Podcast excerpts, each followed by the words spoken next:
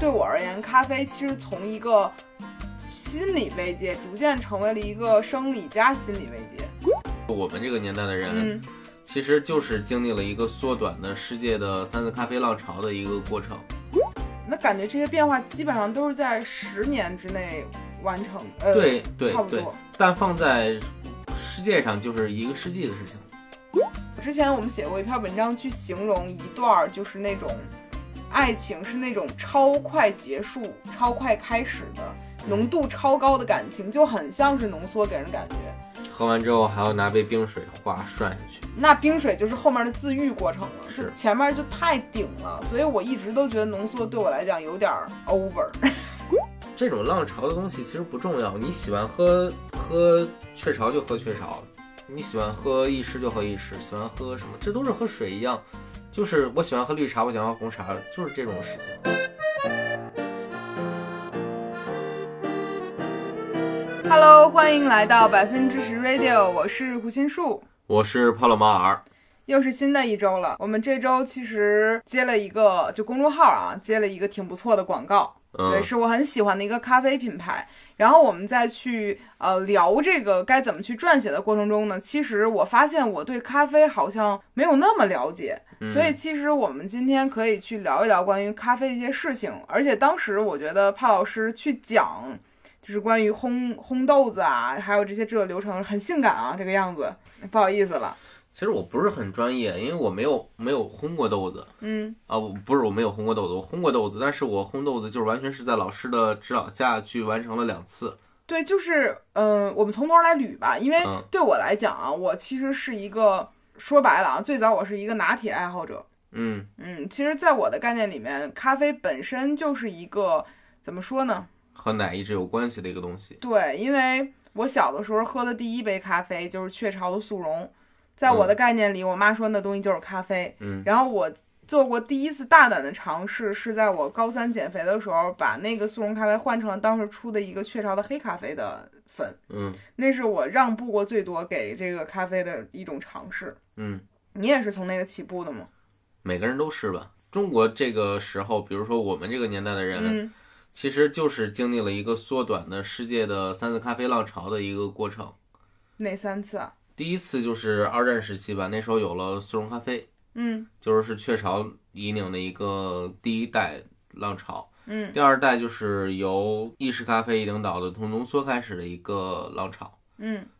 第三次就是精品咖啡，嗯就比如说手冲啊之类这些东西出现，嗯就是使咖啡豆出现了更多的变化，更多的可能性。嗯嗯，你是所以我们也是这样嘛，我们就是小时候中国刚进来咖啡，我们就从雀巢开始，嗯然后慢慢的演变到后来的意式，你喝一些浓缩啊、黑拿铁、美式啊。嗯，满地然都是后星巴克逐渐开起来的时候，对，其实现在你比如说，你可以去一个咖啡馆尝一下这儿自己烘的一个豆子，它的手冲怎么样，嗯，它的冷萃怎么样，它的冰滴怎么样，就是你有很多的可以的尝试的地方。对，你要这样说，那感觉这些变化基本上都是在十年之内完成，呃，对对差不对多。但放在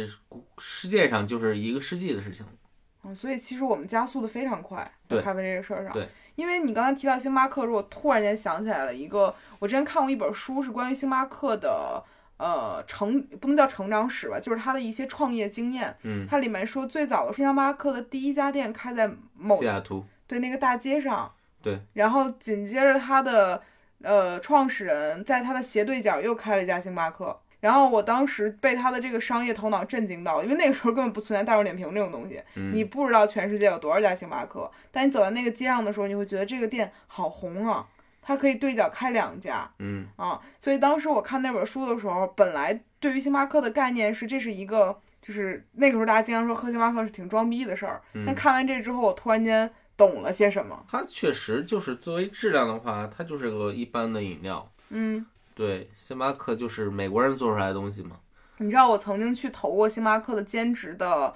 呃，这个这个就是大学生兼职，然后我没有被选中，嗯，这我人生中很难过的一次落榜。那其实我被选中了。你在星巴克也是就是做咖啡是吧？对，它只招咖啡吧员这一个职位，就是对于大学兼职来讲，你当了多久啊？当了一年啊。那就是挺长时间的了。对啊，那当时有什么就是你觉得比较有意思的事儿吗？其实我记得有一期我们讲过这件事儿，就是有一个奶奶跟你聊天儿的那个，对对对，但今天我听你说一事儿，我觉得还挺有意思的，什么事儿就是那个五十个咖啡豆的事儿。啊？啊，就是星巴克它有个就是员工的一个要求，就是说你你在入职一年的时候，它对于你有个测试，嗯呃，不是测试，就是一个考核。这个考核是，你必须要在一个，它叫一个什么呀？就是咖啡手册。嗯它每一个每种咖啡，就是每种星巴克出产的咖啡豆，它会有一个类似邮票的一个东西。嗯当你尝过这个咖啡之后呢，你就把这个邮票贴在这个手册上面，嗯然后记下喝的时间，还有当时对这个咖啡的印象，就是它的口感是怎样的。啊，好像我们的手账啊。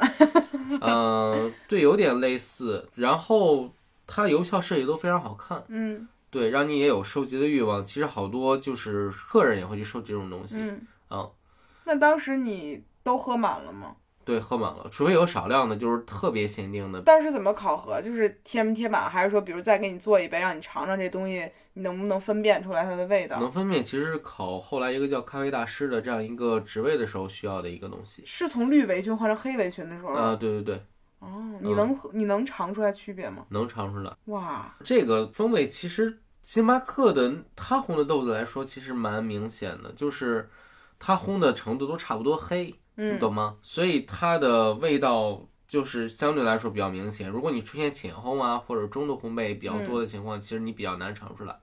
哦嗯，其实我过去是完全不知道咖啡的风味会对于。呃，就是会有那么明显的影响了。就是上次你带我去西单那家 S O E，嗯啊，就是它那有一个就是一个杯子，你可以接随便喝嘛。嗯。但其实你的心脏也受不了太多杯。但是我当时去喝的时候，那上面写，比如说有爆米花味儿的，嗯嗯、有女儿红，就是酒味儿的，嗯还有那个叫啥，反正就是很一排摆在那里，让你去尝这个叫美式吧。呃，对，它那个其实就是低滤。对，嗯然后它的味道是什么？你能不能尝出来哪个更喜欢？然后我当时挨个尝了一遍之后，我发现每一个的味道好明显啊！嗯就是女儿红，你也能感受到这是一个发酵的，就是有点白酒那个味道的那种，还不是啤酒的味道。嗯然后爆米花也是很明显，就是奶油和那个，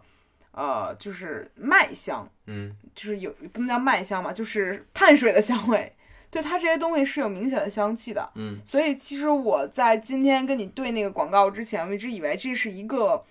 呃，就是比如说啊，我是把爆爆米花味儿的，我就会把爆米花的香精放在这个旁边烘它，然后女儿红就是我拿酒烘它，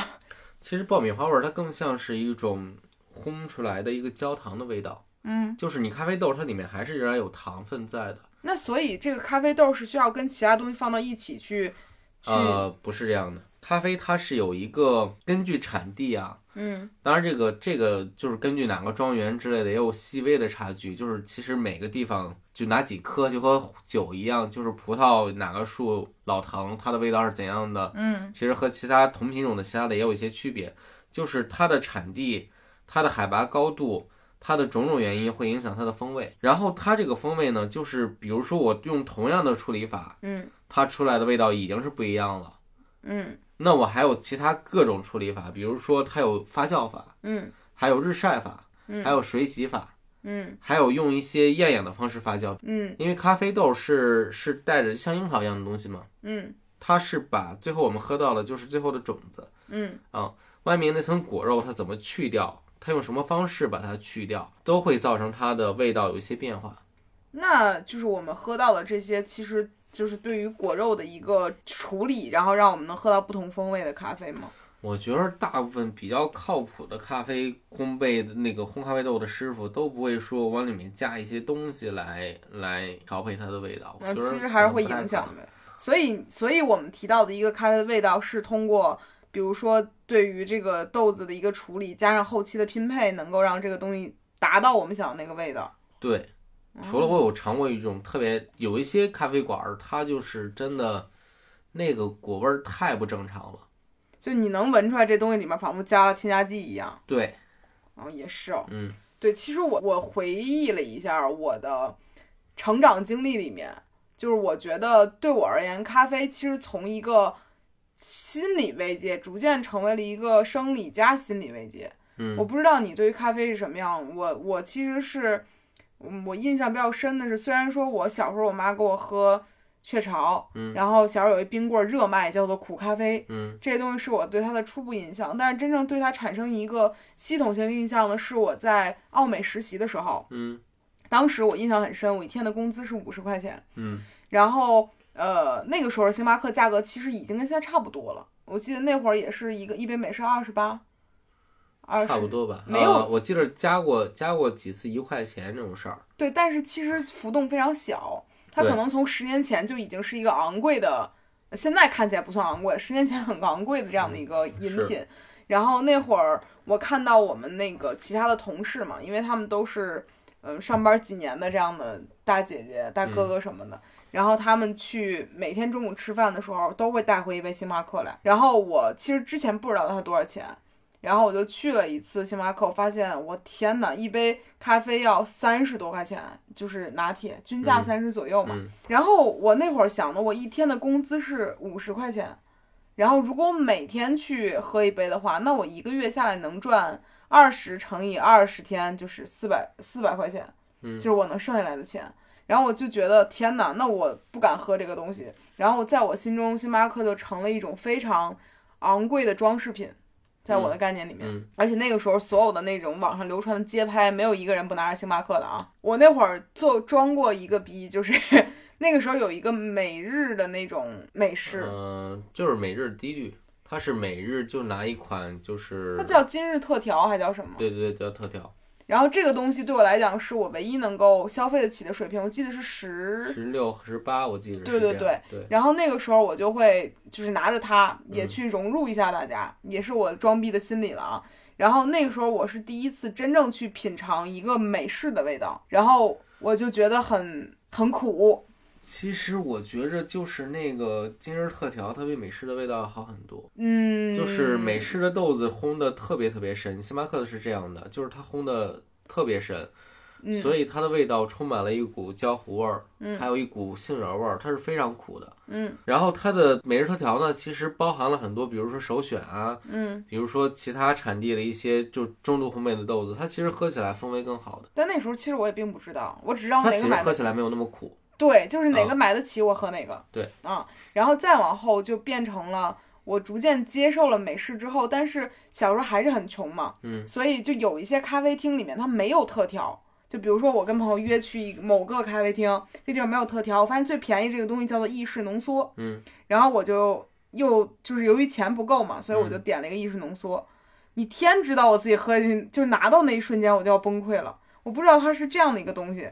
我其实这事儿涉及我一个比较阴暗的一个地方了啊，嗯就是我原来在星巴克打工的时候，我印象很深啊，就是有些人他他他对我态度很不好，你懂吗？嗯就是那种带女朋友来，然后想约会，然后想提高一下自己的情调，嗯就决定带着女朋友来喝咖啡。有些人呢，如果你态度很好的话，比如说你想点一杯比较便宜的，我可以推荐你一些，比如说就是拿铁这种东西，大家都能喝得下去嘛。嗯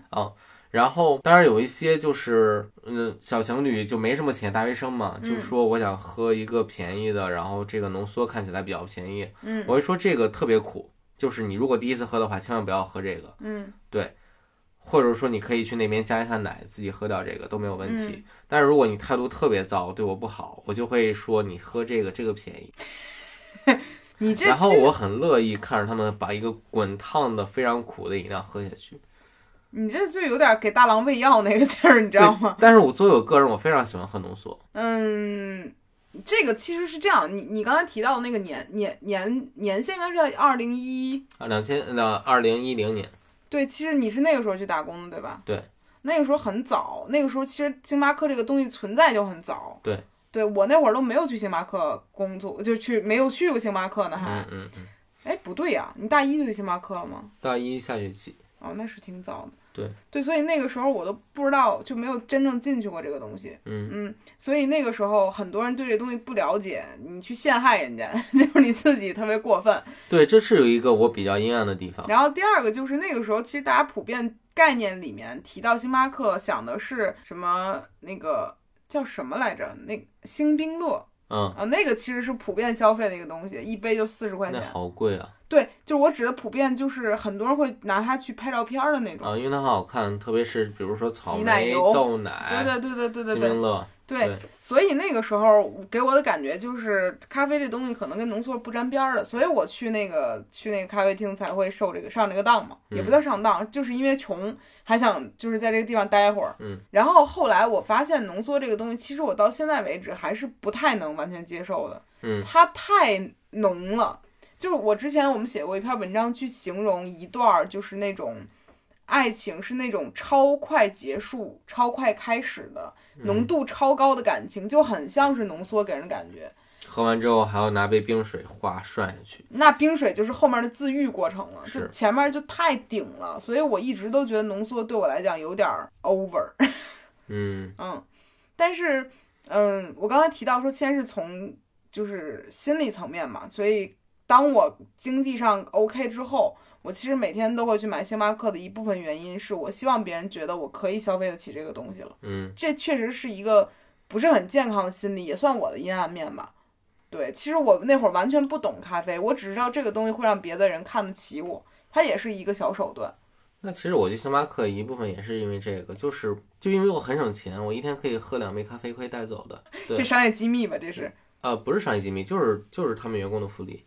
那就而且他们下午还会有一次就是 coffee tasting，就是大家一起来尝一下我刚才说的，就是那咖我啡豆。气死了！我本来就是去应聘了星巴克的店员，人没给我通过，然后我就去麦当劳了。后来麦当劳有卖咖啡了呀。那我没赶上啊，嗯，而且没有做什么制作的过程，就一直在收钱呢，是，嗯所以其实感觉很不好。所以我那个时候就觉得星巴克没有要我，那我以后要用别的方式把它要回来， 就是每天去买。嗯然后我就会感觉到，经过这几年的身体和心灵上的接受度之后，我到基本上去年的时候吧，嗯我其实发现了星巴克好像它并不是我的真正的最爱。嗯怎么说呢？就是当我对这个东西产生了一些兴趣，就咖啡这个事儿，我会发现星巴克太太商业标准化了了。对对对对对对，这个东西你在全全球去喝的话，其实味道不是差别很大，区别大的可能是在奶，比如说日本用的奶和就是中国用的奶是不一样的，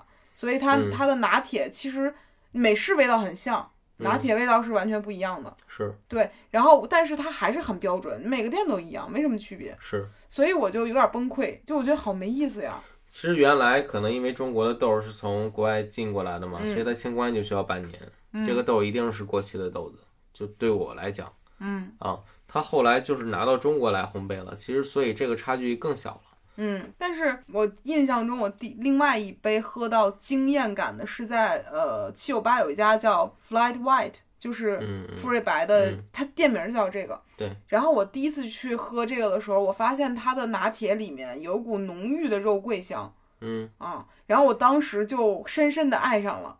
然后我觉得哇，这个味道太好闻了，但是由于离得太远了，所以很少去喝，以至于后面我去喝拿铁的时候，经常去找那种有肉桂香气的，呃，拿铁，而且它那个不是说浓郁的味儿，而是那种淡淡的混在奶和咖啡之间的一个过渡的味道。对，所以当时我会觉得哇，这太好喝了，然后我就开始想要去尝试，就是非星巴克以外的选择。嗯。嗯，然后去年你不是跟我说的那个叫什么麦龙？其实咱俩刚恋爱的时候，我就买了一套手冲的东西。对，这也是我跟潘老师首次大吵架的原因吧。对，就是就是手冲，其实是我非常喜欢的一个喝咖啡的方式，它真的非常方便。对，但我其实完全不了解手冲，嗯然后我也不明白为什么这套这套东西值三千块钱，嗯，所以那个时候我就觉得，就是给我的感觉是你送了我一个礼物，但是你却在取悦你自己。但是我每天给你做呀。那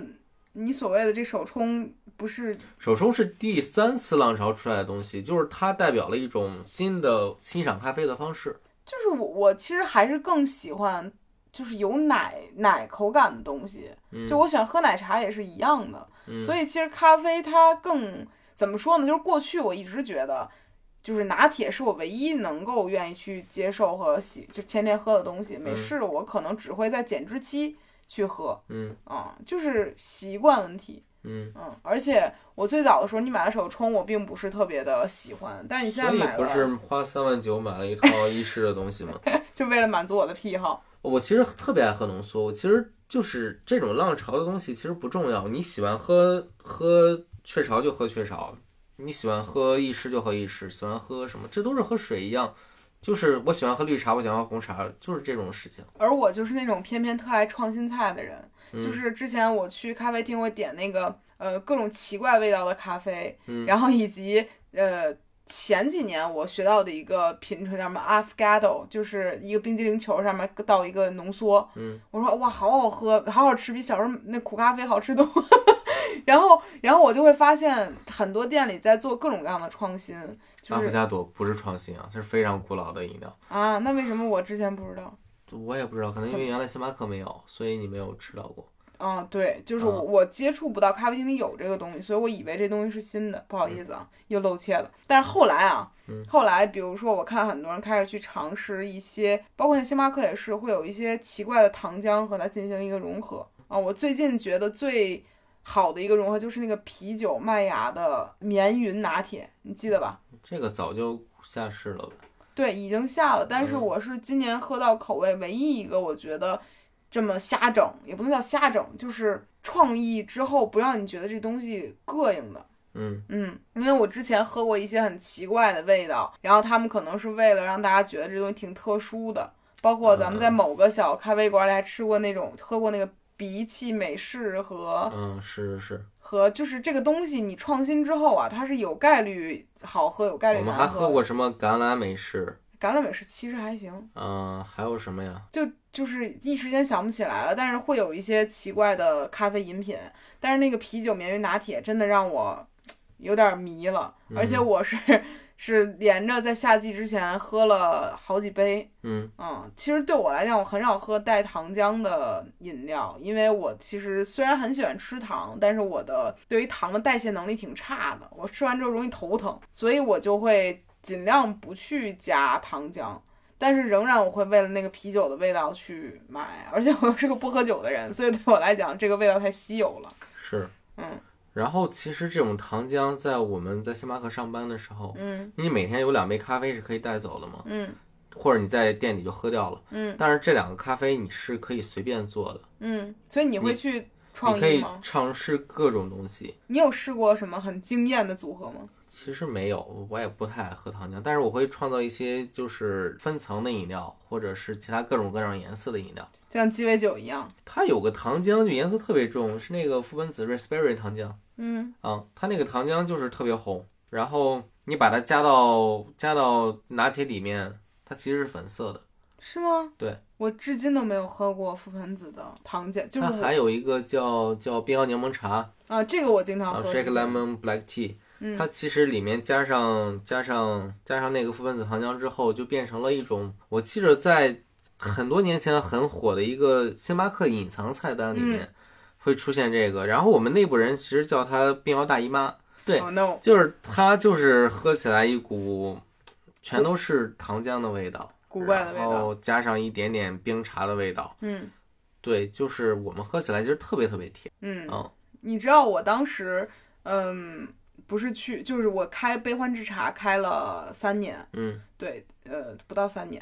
就是其实在这个过程中，我会发现我可能偏向的口味和真正用户偏向的口味是完全不一样的。嗯对我开奶茶店的时候，那会儿，呃，我本来想过要不要做咖啡饮品，但嗯后来一想，其实咖啡饮品最大的问题就是设备的问题。你如果你想让一杯咖啡好喝，那它的成本相当高。呃，我觉着开一家咖啡馆啊，我觉着负责任的讲，你要想开好的话，大概的刚设备的钱大概就要三十万以上。是的，所以就我就放弃了嘛。然后嗯其实茶的设备也并不低，价格。你现在所有的茶搞的都不是过去那种拿个粉一冲的了，现在都是得对萃对茶。这个对萃茶机其实它也需要压力，它其实也是一个需要，就跟就跟就是你做做做浓缩一样，它嗯需要压力，然后大气压把它压出来，这个东西还好喝才香。对，如果你萃取的慢的话，它肯定是涩的嘛，所以你一定对要用高温高压去尽快的使它的味道出来。对，所以其实嗯奶茶店做茶这个东西已经挺贵的了，是，嗯然后我就没有加咖啡，然后我就会发现，比如说很多人去喝奶茶的时候，他都喝了，他就希望这个东西是八分糖甚至是全糖的，嗯，就是爽，就这个东西我喝了就得嗨到天，就是这种感觉。嗯，而我其实是一个我不管点什，比如点咖啡，我从来也不要糖，然后点点奶奶茶，其实只点三分糖的一个人。嗯所以我每一次的快乐都是不尽情的，但是它对我而言已经是顶峰了。然后我就会发现，我喜欢的清淡口感，大家是不喜欢的。嗯嗯，然后就如同我自从长大之后，如果朋友给我点了一星冰乐，我就求他不要再再给我加奶油了，你知道吗？我就根本就受不了。嗯然后我就想起来之前在悲欢，我看有人点了全糖还是八分糖，然后把所有的料都加进去了。像吃饭一样，对，然后我那会儿就觉得人和人之间，其实在饮食习惯甚至偏好上完全是有弊的，嗯然后很难去让每一个人都满足。这也是后来我作为一个创始人不够包容，导致悲欢 倒闭的一个原因。嗯对，然后我就因为刚才你提到说那个隐藏菜单嘛，很多人会喜欢，然后我脑子就想起来这个事儿，因为我曾经也想过做一些隐藏菜单，但是由于我的口味太私人了，所以这个东西出来之后不好。就是奶茶本来是一个放纵的东西，但嗯如果你用一种健康的口味去要求一个放纵的东西，那就非常不伦不类。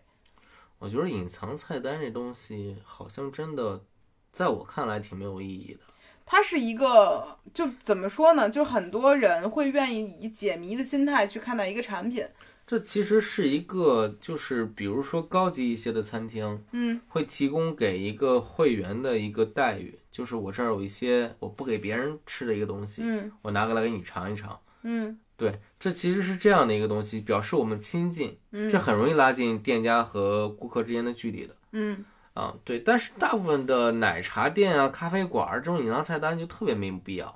这个其实是刺激用户消费的。你知道我之前不是开悲欢之前做过一些调研，嗯就是关于隐，就是关于各个奶茶店是怎么营销的。嗯然后你搜隐藏菜单会搜出来很多，就是比如对一对点点加啊、什么茶东百西道啊啊等等这些东西。然后我会发现，其实这个东西的乐趣甚至都不在于制作这个隐藏菜单，或者说去为了隐藏菜单去店里的人，他就是满足很多人的一个我与你不同，我跟比你能获得更多，嗯，都不能是优待了，而是更多的可能性的一种快乐。嗯嗯，然后我发现大家很痴迷于这个事情。嗯嗯，就就特别像小时候小孩儿，我说这东西加点儿，那东西加点儿，它会发生什么样的化学反应，就这种。但有时候大部分自己调出来会是一个比较难喝的东西。事实上是的，我觉得对很多隐藏菜单，如果不是，其实你要这么想，如果这个东西本来就好喝，店家当然就调好出来给你喝了，对，能赚更多钱，为什么要隐藏呢？这就很离谱。嗯对，或者说这个东西也许会好喝，但它一定是非常小众的口味，别人觉得好喝，你不一定觉得好喝。是。对，所以我是觉得隐藏菜单这个事儿多多少少带着一点儿强营销的味道，而且是愿绝对愿者上钩的那种。嗯然后最后我其实也想就是聊一聊，我觉得，呃，随着比如说就是互联网上各种媒体爆出这个店后台后厨不干净，那个店后厨不干净等等，甚至之前还听说，比如某些咖啡厅可能它的冰块儿制冰机由于没有及时清洗，所以它冰块很脏，很容易出现问题。等等，我会觉得身边很多朋友爱喝奶茶、爱喝咖啡的人，已经都家里面来做这些东西了。对，手冲其实你如果想便宜的话，特别便宜。嗯，嗯，对，所以嗯，我们可以跟大家分享一些我们个人在家中的一些嗯，就是喝咖啡心得、喝奶茶心得也算吧。嗯首先先说说就是便宜的解决方案啊，对我们其实尝了市面上的一些。呃，咖啡饮品就是就是那叫冻干的那种，速溶的也算吧。嗯，对我其实个人最喜欢的是三顿半，呃我也是。对，就给我的感觉是它无论是从长相上啊，还是便携度上啊，等等，还有口味上，它是真正告诉你这个东西是什么味儿的豆子，怎么做的，是，而不是像很多其他的品牌上面写这个东西叫黑咖啡液，就这个 黑咖啡液四个字儿放在这儿，你就觉得好不专业呀。是，对，然后另外又写一个什么焦糖味儿的，就给你感觉这个东西好像就是骗我。嗯他没有用心做。嗯然后我们俩当时买了去年双十一吧，买了八十个一桶的那个，对，嗯，然后挨个儿就是不同一二三四五，它不是有数吗？嗯喝完之后发现它真的是每一个是不一样的，所以我觉得是挺不错的。而且它真的有酸度和纯度的区别。对，对而且我们是没有买咖啡机之前，我们就尝试着是能不能不去外面买咖啡的时候用它来过渡，嗯，然后每天就是拿燕麦奶和它勾兑，完了之后我觉得很好喝了。其嗯实比市面上很多就是那种咖啡机不好的那种咖啡店啊，做出来的已经好喝很多了，其实大部分都不是因为咖啡机不好，是因为豆不好。是 吗？哦，那对不起啊，那我是觉得反正比市面上挺多都好喝了。对我其实挺想吐槽这事儿的。我觉得北京这种地儿，它大部分的咖啡机用的都是非常贵的，就是我很多店我都能看到它用一个十五万以上或者二十万的一个咖啡机。拉玛佐口不止来喇嘛 Zoco 其实是个比较普通的牌子了，就是冒犯了我又，对对对，它就是一个常规的牌子，有些更好的。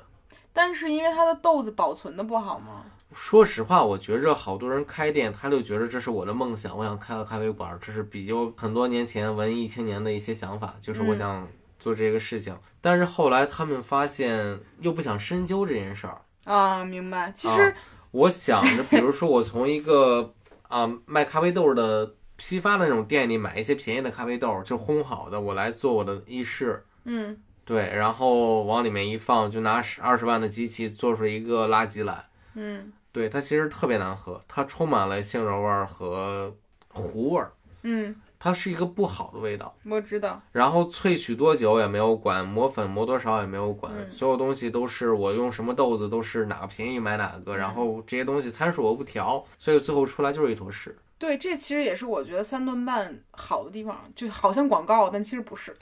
就它确实不嗯没错拿啊。钱，你你说这些干确实嘛不错就确是实不错三顿半其实不错，就嗯是它是有产品稳定性的，还有自己的就是审美在里面。我觉得他的老板创始人应该是热爱咖啡的吧，也研他究过好咖像啡。也在不停的开线下店吧？哎，聊遥远了，聊远了。对，好，下一个啊，嗯就是这个是最最低成本的一个梯队了啊。嗯，呃，顺便得说一下啊，就是我个人自从从那个牛奶换成燕麦奶之后，嗯，我感觉自己整个人的皮肤状态有所稳定，然后我就倒推觉得我可能是一个对奶制品有点轻度过敏的人。是有可能。就是因为很多人就是就是这成年之后熬夜呀，然后作息不规律啊，内分泌稍紊乱的话，你喝奶其实会加速你的毛孔堵塞的几率。我不知道这样说各位能不能理解，这是一个很玄学的事情。啊，还有就是东亚人其实因为原来喝奶就少嘛，嗯所以他其实是对奶成年之后是有过敏的。乳糖不耐的多种反应，对对对，嗯其实是有这种可能性的。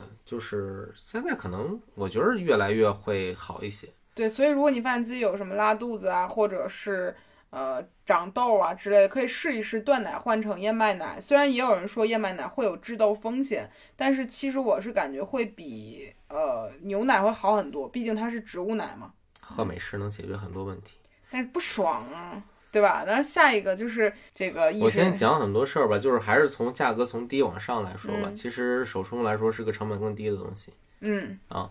就是我给大家的建议啊，其实是不要买挂耳。为啥？呃，咖啡对于新鲜的程度是非常非常敏感的。然哦后也就是说，你的痘磨成粉了之后就不新鲜了。对，你想一下，它接触面积就是我的豆接触面积，其实就表面那一层。嗯如果你磨成粉之后，这个表面积是非常非常大的，嗯，无孔它不入。会非常方便的接触氧气去氧化它，嗯然后它的味道就会变得就很多奇怪的味道，就是那种嗯，懂啊哈喇味儿。哈喇味儿，对对对，就是我觉得挂耳是个特别不方便你去做的一个东西，就是你又要经历手冲那些东西，你只是省了一个磨豆的过程。但却加重了哈喇味儿的风险。对，其实你买一个便宜的手摇磨豆机，我觉得对你的咖啡影响风嗯风味影响很小很小，就是它哪怕磨不均匀或者磨的有什么其他问题，它都不足以影响你的咖啡味道很大。但这个东西需要去做的事儿，就是你要多甄选一步。比如现在我想搜哪个挂耳咖啡好喝，网上的评价很多，但我想搜哪家咖啡豆好喝，这个事儿你就没有搜过，你想过没有？哦对哦， 对，因为你没有研究过这件事情。其实我觉得咖啡豆一会儿我也推荐几个店，我觉得比较好的。就我们其实相对节奏还是会更更偷懒一些。对，嗯就别人告诉我这个好喝，那我买回家拿拿热水一倒就行。而且我们所谓的这个挂耳，不是拿手冲壶冲一冲，而就是是拿热个水。热水一接就完了。对，其实我也能接受，你要是纯粹为了咖啡因的摄取，当然可以，嗯但是它不好喝。嗯，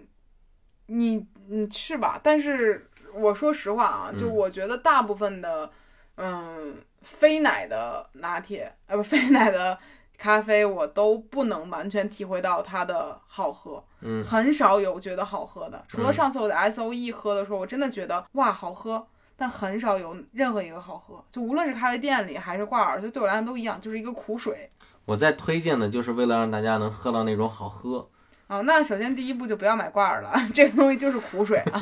其实对它无论是哪个哪个店出的，它其实都是一种方便赚钱的一种方式。苦苦的水。对，但是我们没办法说一定，也许会有好喝的，嗯，也许会有，只是我目前喝过的都都一般。还有我还用过一个很奇怪的东西，就是一个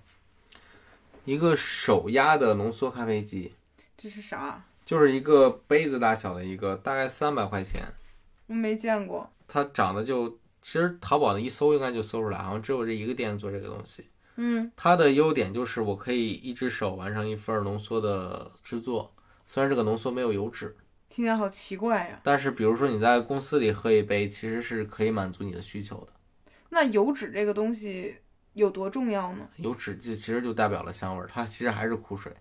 啊，啊、但但它不是完全没有油脂啊，因为它有一层滤网，这个油滤网会沾到一些油脂。但是我觉得这个其实是一个不错的替代品。还有就是，我觉得手冲其实很好。嗯，啊，你买一个便宜的手冲壶，手冲的其他器具我觉得都还好吧，就买个秤，买个其他东西，然后自己上网研究一下如何冲，就两分半就可以完成的一个东西。嗯，我觉得是比较适合你对咖啡感兴趣，然后你想提升一下咖啡的味道，是很方便操作的一个事儿。嗯，最后啊，意式咖啡机，还有一些其他的，比如说呃土耳其啊，或者其他的一些虹吸壶啊，这些都是个人爱好了。我觉得你自己操作其实挺麻烦的。那是啥呀？虹吸壶就是它是个很好的咖啡的方式啊，但是在中国你大部分常见于什么上岛咖啡这种牛排店。没太懂。就是你有没有印象？就是大概在两千年初，北京或者其他各地有很多上岛咖啡啊，还有其他什么什么牛排，嗯，嗯，便宜的牛排店。嗯上岛它咖啡这东西是不是都倒闭了？感觉很多年对对前有对很多。它最早它就是用的虹吸壶来做咖啡，就这东西很炫，它有两个大球。那会儿我还那时候不配喝咖啡呢。啊它它这个东西当时做出来，大家当时在中国嘛，就是大家觉得这东西好炫啊，这东西它卖的咖啡非常贵的，我记着都卖的一百两百这样子，这么贵吗？因为炫啊，大家不懂啊，而他又说自己是蓝山，就会影响这个大家对这个的印象。其实虹吸是个非常好的做咖啡的方式，嗯，但是它操作起来我觉得是比较困难的，而且我觉得它很容易碎裂玻璃这种事儿。其实这就是我们就是接触咖啡比较晚，没有接触过的东对，西。所以在家里其实不建议这样做了。就是还是意式的话，我觉着如果买的话就买贵的，买贵的吧，真的。因为当时我就是怕老师说这个咖啡机要三万多块钱，嗯，然后我说这个家还过不过得了 了，就是我觉得东西太贵了。然后我能接受的一个，在我的概念里的一个咖啡机价格是三千多，嗯，不到五千块钱。就那会儿有一个 S M E G 斯麦格。就非常多，就是就是家居博主家里面会有，所以我认为这个是顶了天儿的好好东西，就是在我的概念里面。但是这东西它就是会出现压力不够的问题。对，然后后来你跟我说，就是如果怎么说呢？ 如果你喝喝了这个之后，你想要就是觉得不满意了，觉得发现你没有办法替代外面的咖啡，就是你去外面买一杯咖啡，你替代不了的话，那这个东西就有一个问题，就是你白花了一份钱，同时又买了一份外面的咖啡。是，对，所以就是如果你去就是想真正在家里面做咖啡这个事儿，同时你能喝出来好赖的话，那就是一步到位是最好的。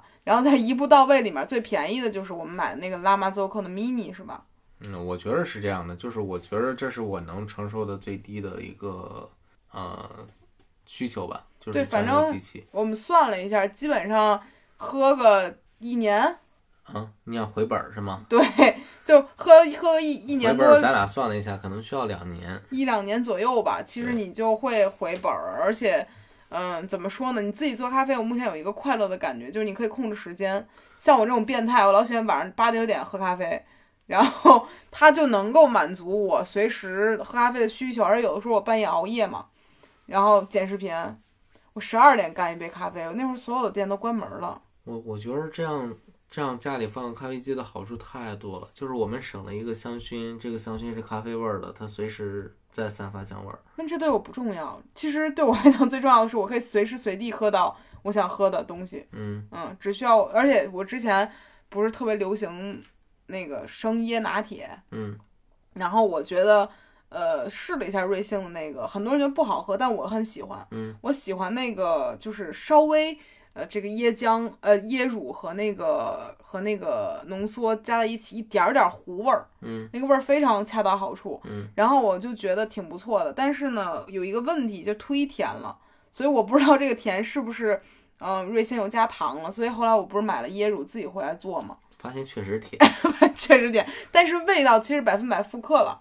就只需要你用浓缩，就是适合的浓缩加上呃椰乳，就是那个味儿。嗯嗯，你所以当时我就觉得这东西既然能复刻，那家里有太多东西都可以去复刻了是，啊、嗯所以其实有一个咖啡机，如果大家真的想不在外面买的话，它就是在经济承受能力之内买最贵的。那、是这样的。嗯，我觉得是这样的，嗯。然后另外，其实我们除了像咖啡之外，奶茶的话，目前还是觉得没敢没敢去买个 萃茶机，我觉得有点过分了啊是。当然，我想一下，咖啡机还有一个很好很大的好处啊，热水壶，不是，呃，热水壶这是小问题了，就是你咖啡机其实买来是三万多块钱，就是嗯因为加上磨豆机的三万九嘛，这东西你用个，我觉得用个两三年，你卖出去还是三万块钱。啊，这东西不贬值是吧？对，听听，这就不是不是差一星半点儿了。但是你卖出去那天，你就大不了换更贵的了，啊，那确实是， 对吧？所以这东西就甭惦记了，你就当是彻底买了得了。嗯然后就是刚才不说完那个奶茶吗？然后我记得我们之前还试了一次那个暴打柠檬茶，就是最近也特流行的那个。那个我们后来发现色素真的好多呀，对，但当时做的时候特开心，自己还种柠檬做这些东西呢。所以我然后那个我后来做了几次，后来我发现我的台面颜色都被染绿了。就挺有年代感的嘛。 所以其实我觉得大家如果去那儿喝那个暴打柠檬茶，注意一点啊，就是我感觉它的那个泰式的茶的茶叶，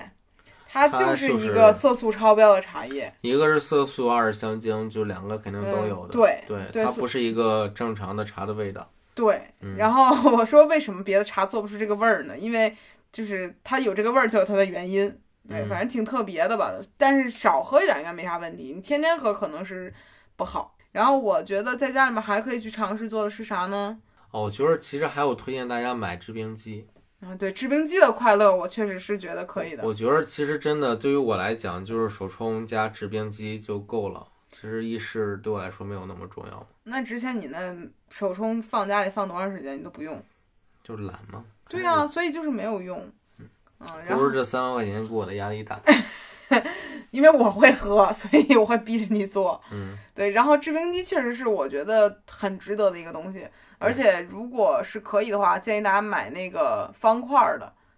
就方形冰，不啊要子弹头的。对，我觉得子弹头的它有很多缺点，就是它特别容易化。嗯，嗯，而然后且它的冰很软。对。然后还有一个就是，如果大家为了冰块干净，就就不要重复的化了再盛水，再再制，再化，再盛水，再制，就对是成冰了就拿出来冻起来，这样会稍微干净一些。是我推荐几个咖啡豆的店啊，对于我来讲，我其实就买两家的，呃，三家吧算。嗯、我不知道 Fisher 还有没有啊？就 Fisher 咖啡，